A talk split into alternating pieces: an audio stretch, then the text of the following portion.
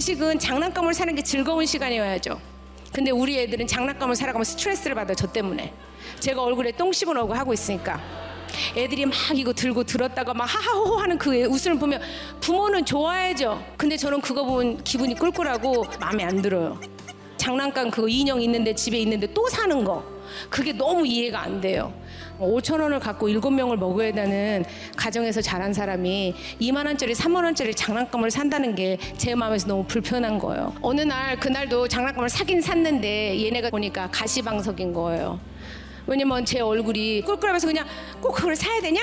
뭐 이제 제가 이제 괜히 시비를 거는 거야 애들 하면서. 근데 애들은 사고 싶어 이제 샀어요. 샀는데 운전하고 집에 가는데 기쁜 게 아니고 얘들은 제 눈치를 보는 거야. 우리 엄마가 지금 기분이.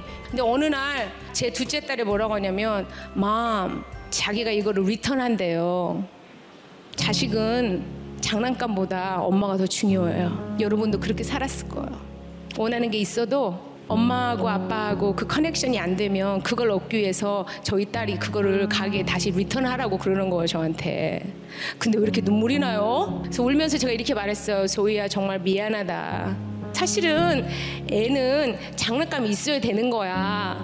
사실 노는 건 하나님이 참 즐거워하시는 일인데 엄마는 그런 게 없다 보니까 내가 니네 장난감을 살 때마다 왠지 그게 나쁜 것 같은 그런 느낌이 드는데 그건 사실이 아니란다. 너무 미안하다. 나도 고치려고 하는데 그게 잘 안 돼. 근데 네 잘못은 아니야. 이게 내 잘못이지. 왜냐면 노, 노는 게 정상이어야지 되잖아요. 근데 저는 노는 게 정상이 아니고 그건 사치였어요. 그 하나님한테 갖고 가봤더니 옛날에 내가 생각하지 못했던 나도 모르는 그 아픔을 나한테 문제가 안 된다고 생각했었던 그거 있죠. 그걸 하나님이 젠틀리 올려 보내주세요. 그래서 네가 그렇게 자주 화가 나고 억울한 마음이 드는 그 이유는 옛날에 그때 그게 있었었는데 사실 이거의 진실은 이거야. 그때 그런 일이 있어서 나도 너무 마음 아파. 이렇게 말하는 거를 다시 저희에게 확인시켜 주세요. 쓸데없이 소화되지 않은 이 고통은 누군가에게 꼭 전가되게 되어 있어요. 아프다 이런 느낌이 들면 안 아프다고 척 하시지 마시고 하나님이 이 아픔에 대해서 제가 알길 무엇을 알기를 원하세요. 이 한마디 이렇게 물어보시면 보시는 습관이 여러분의 삶에 오늘부터 시작되기를 간절히 기도합니다.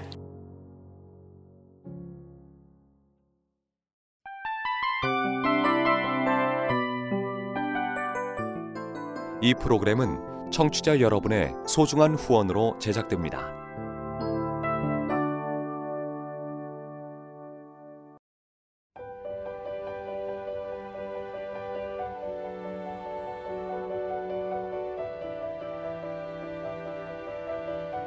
세상에는 수많은 교회들이 있지만 더 깊이 있는 말씀 강해를 찾기 위해 크기로만 교회를 선정하지 않습니다. 보다 좋은 영적 콘텐츠를 더 많이 나누기 위해 방송비를 받지 않습니다.